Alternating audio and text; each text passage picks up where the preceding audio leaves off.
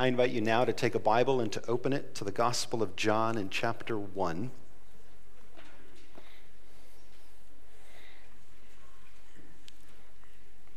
It's in this chapter of John 1 that we get the actual words that are the title for the whole series that we're going to be going through this uh, in the New Testament.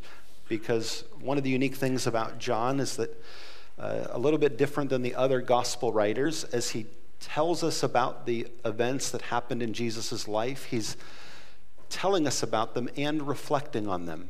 And so he's not only telling us what happened, but he's telling us why it happened. And all of them do that, but some of them wait a little bit further down the line before we kind of really understand the significance of why it's happening. But John gives us the what and the why from the first chapter to the end. And so this is John chapter 1. In the beginning was the Word, and the Word was with God, and the Word was God. He was in the beginning with God. All things were made through him, and without him was not anything made that was made. In him was life, and the life was the light of men. The light shines in the darkness, and the darkness has not overcome it.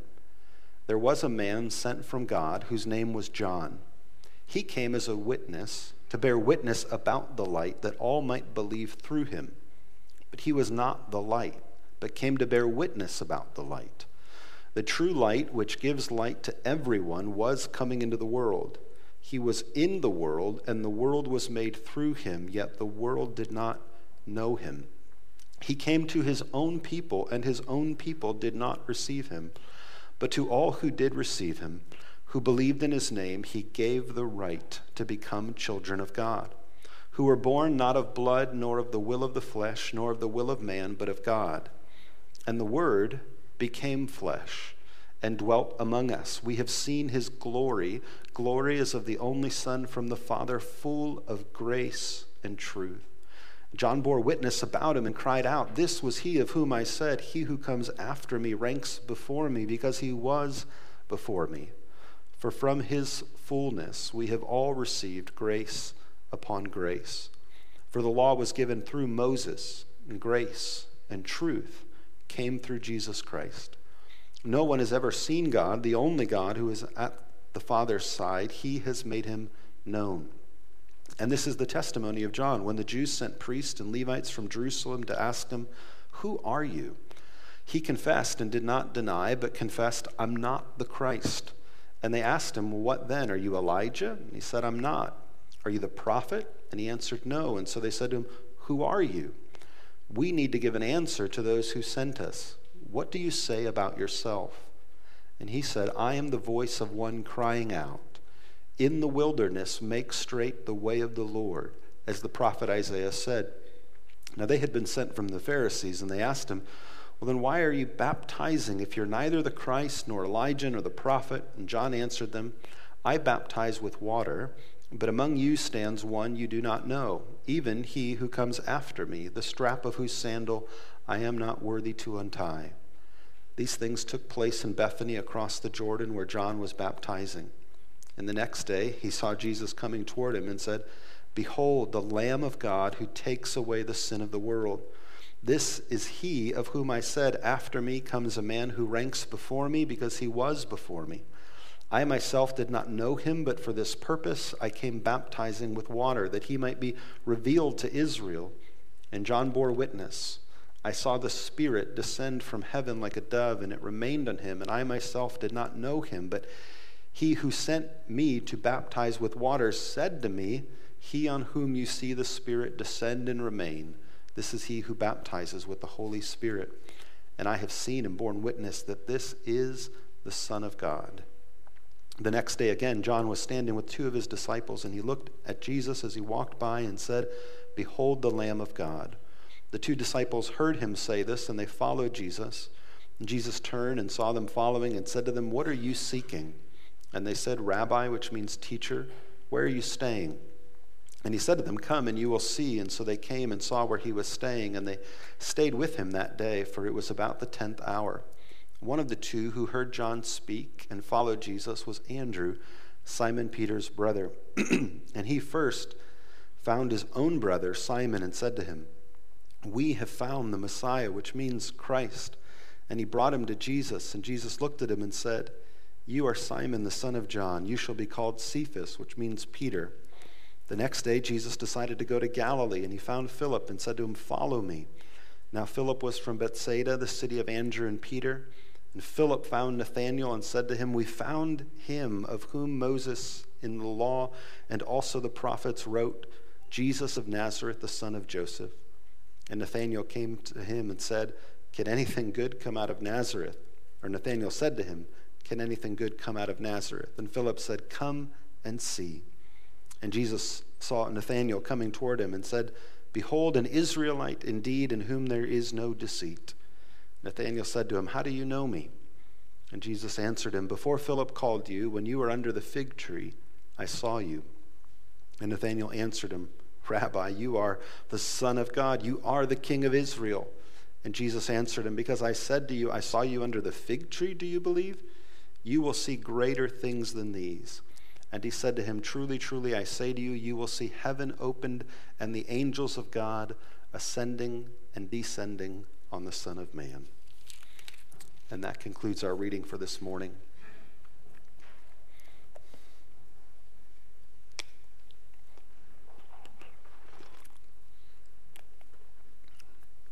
So, hopefully, you saw along the way John telling us what and why it's important to consider Jesus Christ.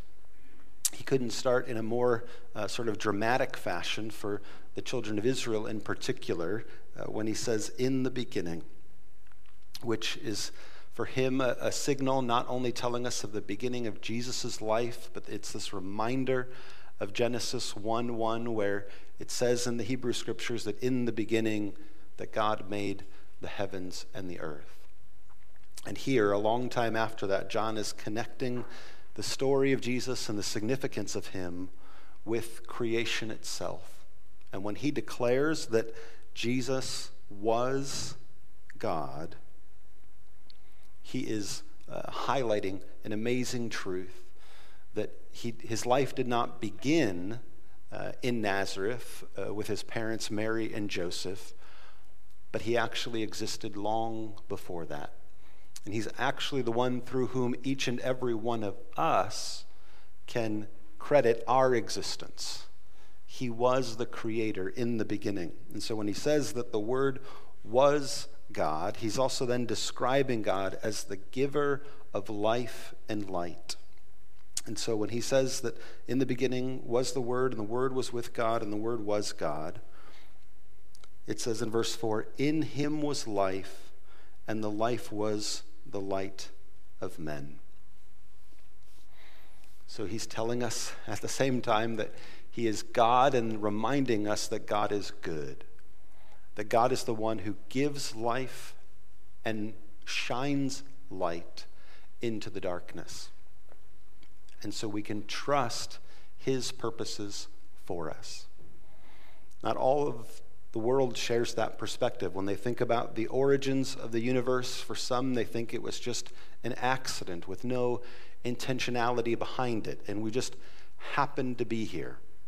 Well, it's a very different story to believe than believing that all of us were created with a purpose and created by a God who is good.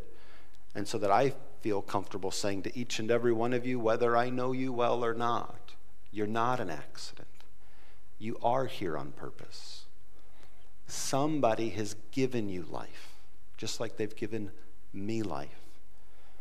And that person who gives life to us also shines light into this world. That each and every one of us have that marker within us. We might not agree on every ethical question that we would face and challenge, but every one of us gets angry over something when we are confronted by what we think is wrong or unjust. And every one of us knows what it's like to love and care for something, and in loving and caring for something or someone, to desire that they're healthy and whole, that they're okay. And that's the way that the one who's given us life and light has made it possible for each and every one of us to know him because He created us on purpose and He gave within us the ability to reflect Him and to know Him, we can discern things that are right and wrong. And not only as this chapter goes on, does he acknowledging that God is the source of our life, but as it unfolds in a unique way, he also tells us that God honors the life that he's given us. We can know that God is good not only because he's given us life, but he also honors the life that he's given to us. How so? He doesn't force anyone to follow him. It says that he came into the world and the world did not know him. It says he came to his own people and his own people rejected him. And God is a good God who's the source of life and light and has given us the capacity to know and understand him and also to choose, does not force himself upon any one of us. He doesn't violate our humanity, but invites us to come to him. So when we saw uh, the way Luke's gospel opened up is that Luke was writing to somebody named Theophilus and Luke was making an argument to say to Theophilus, here's why I want you to believe this and here's why I think you can know that this is true. But it was someone writing to a, a friend and trying to persuade them. And we said as we were considering Luke chapter 1 that that is how it's supposed to be for all of us, that nobody else makes us a Christian, nobody else can have faith for us we all must choose to follow after God. We must choose to accept Him and His will and His ways. And here, John is at the very same time that he's telling us that God has given us life and light, is telling us that some of us, many of us, all of us at times, choose to reject Him, to disobey Him. And so he not only gives us life, but he honors the life that he has given. It is for all of us a, a clear and visible demonstration of, of, of wickedness when bad rulers force their people to do things that they know they shouldn't do. In contrast to a good ruler who allows their people to make choices, even at times when those choices are not fully in line with what they would desire and what their purposes would be. And so, if you were to describe, even just in the immediacy of a home, where uh, in a home of multiple people, if, if none of my kids had the opportunity to ever say what they wanted and make decision for themselves, and all they had to do every time was only whatever I made them to do, you'd say, I'm not sure that sounds like a very loving home that I'd want to live in, where the life of every person within it is honored where people are allowed to speak. They're actually allowed to disagree and have different thoughts and perspectives on what to do. And so, John, as he tells us that this, the Word was God and he's given all of us life as it goes along, tells us that he's also honoring the life that he's given. And he's honoring it and then using multiple people in John the Baptist, in the disciples, again, inviting them to come after him. Nobody forced to do it against their will, but this invitation extended. But therefore, for all who do receive him, it says in verse 12, who believe in his name, that to all of them are given the right to become the children of God. Not because of their bloodline, not because of the will of their flesh, nor of the will of any other person, but because of God's grace. And so, this Word who was God, who's given us life and shone the light into our world, it then tells us that He was made flesh. And so, the Word who was God was made flesh. This is where the Gospels all start. When did that happen? Who, uh, how can we know that to be true? And that's told to us in the story of Jesus. But He who was from all eternity, the creator and the giver of life, then entered into time and space and became flesh. He who was totally outside of and protected from the ravages of time and the sins of other people made a choice to come into our world and to have flesh like you and I do. And so here again, as John is reflecting on this and thinking that he who was from the beginning and made it all and made it all good and could have kept himself away from all of it that was bad and all of it that was broken in his choosing to come and be among us. It's a revelation that this God is full of grace and truth. Uh, we've been saying this, but uh, it bears repeating. These two words, grace and truth, are coming from what had often been used to describe God throughout the Old Testament that he was full of steadfast love and faithfulness, that he loved us for a long time and loved us over time, and that he was true to his word. We could count on him in any situation. All of us can have a good day, and on a good day, uh, when we're in a good mood, people might want to be around us. But if a relationship is going to last for a long period of time, it has to be able to last on good days and bad days. When we're in good moods and when we're in bad moods. When we do commendable things and when we do things that we have to say we're sorry for. And so, God, who gave us life and gave us the light of our own conscience and the light of His Word, when we rebelled from that and turned away from it, He made a promise to us to continue to be there for us, for all of our needs. That if at any point we would be willing to turn from the darkness back into the light, that we would be willing to turn from our selfishness and back into a relationship with Him, that He is more ready and willing to bring us back home than often we, in our shame and guilt, are willing to acknowledge. And so that's why he even, uh, when he talks about God's grace in this, he says, We've received, uh, we've all received grace upon grace. It, it could not be more clear that God is gracious to us, who he has created, even though we have fallen, even though we struggle in sin than the fact that he has sent his son into the world to tell us he still really loves us. He still really cares about us. And if we have the capacity to love other people in that way, to, to promise to other people that we will love them for better or worse, and or richer or poorer, in sickness and in health, how much more does the God who made us have the ability and the strength to love us in every season of life and to care for us for all of our needs. That's the grace that he offers us through Jesus. And it's the truth that reveals that he is faithful in every situation. And that's good news. Then our chapter continues on and it introduces us to somebody uh, even further whose name is John, John the Baptist. He had quite the reputation. People came to him and we're asking, Who are you? Because you're different. So much so that he has to say, I am not the Christ.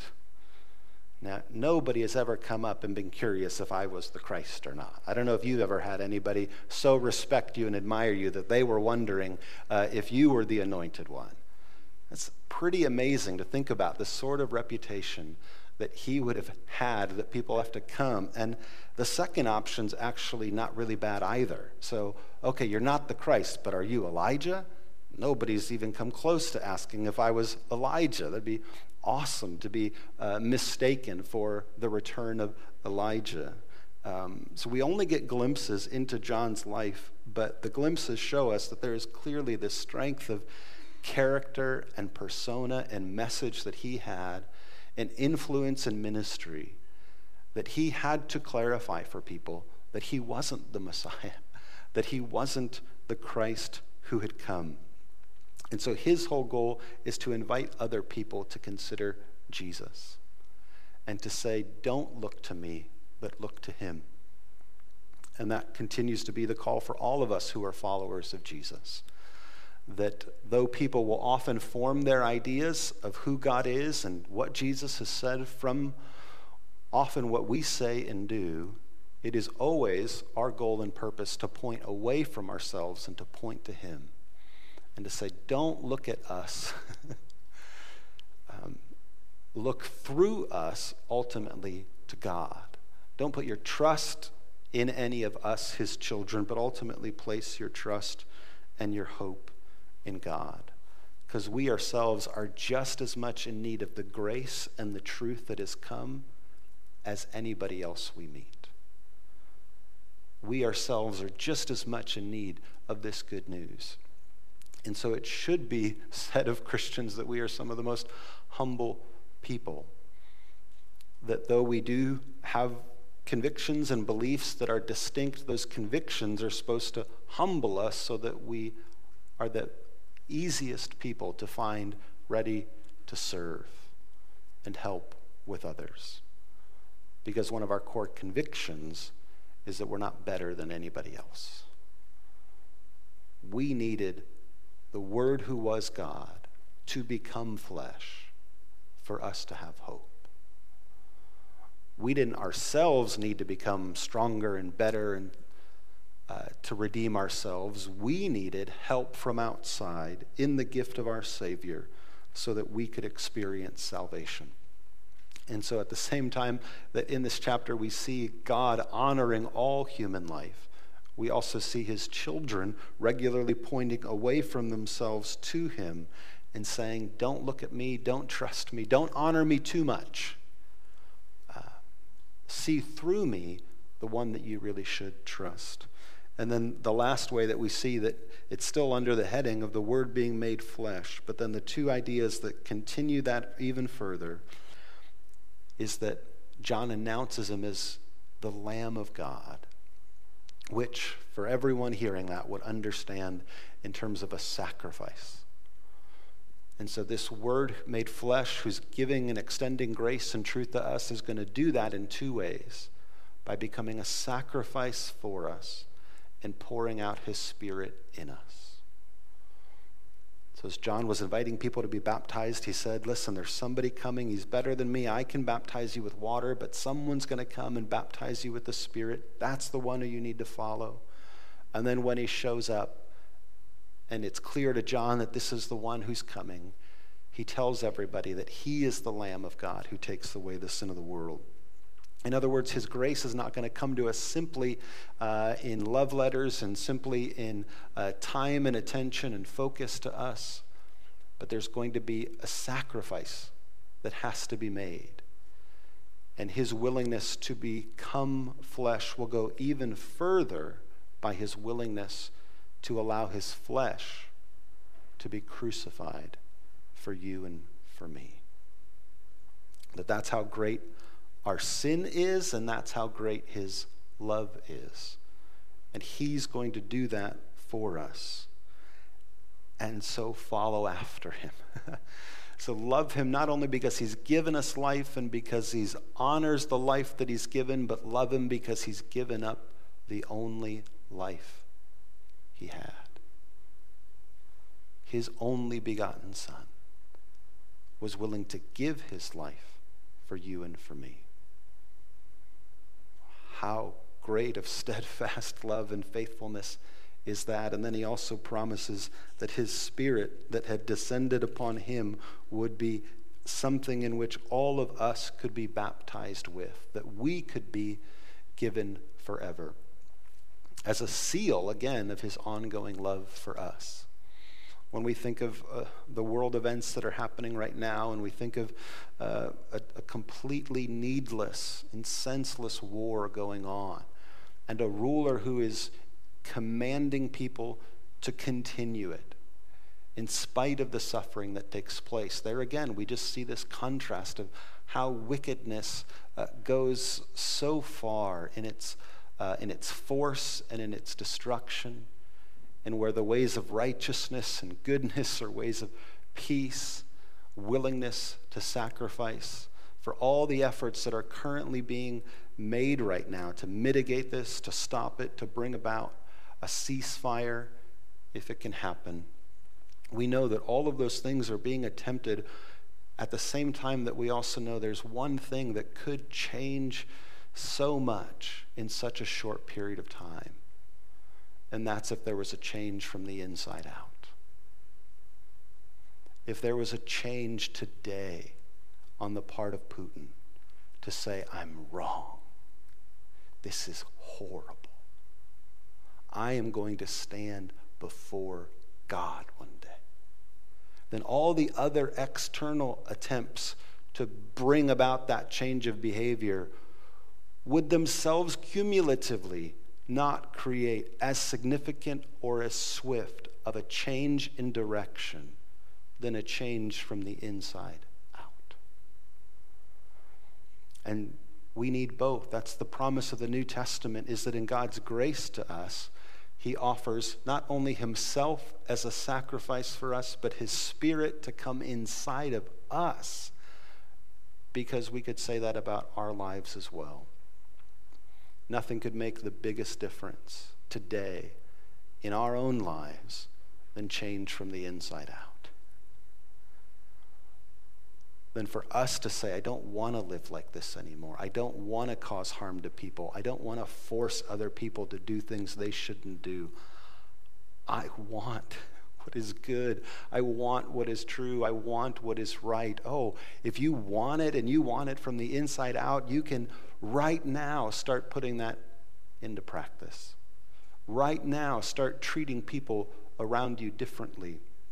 Right now, having a different outlook about why you're here and what opportunities you and I might have to bless other people.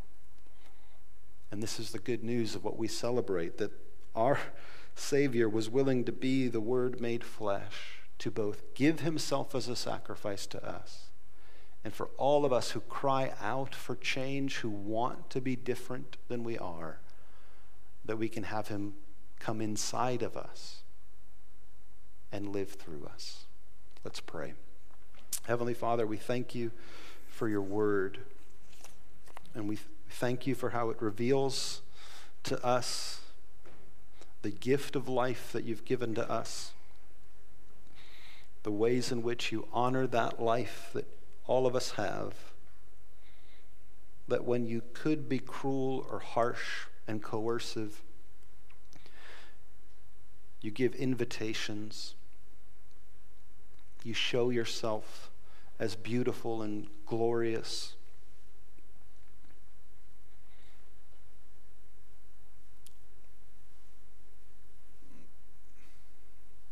Father, we know that we need both your help from the outside and from the inside. So many times for us, when we're looking at other people, sin can seem so obvious and so clear, and yet when it's in our own lives, we find all kinds of ways to justify it, all kinds of ways to hide it and be blind to it. And so we just pray that you would help us to show us who we really are, how deep our need for you is and also how ready and willing you are to strengthen us, to call us sons and daughters of you, and to use us like you did John and like you did Andrew and others to bring other people along, to tell them to come and see what we have found. In Jesus' name we pray. Amen. Let's stand as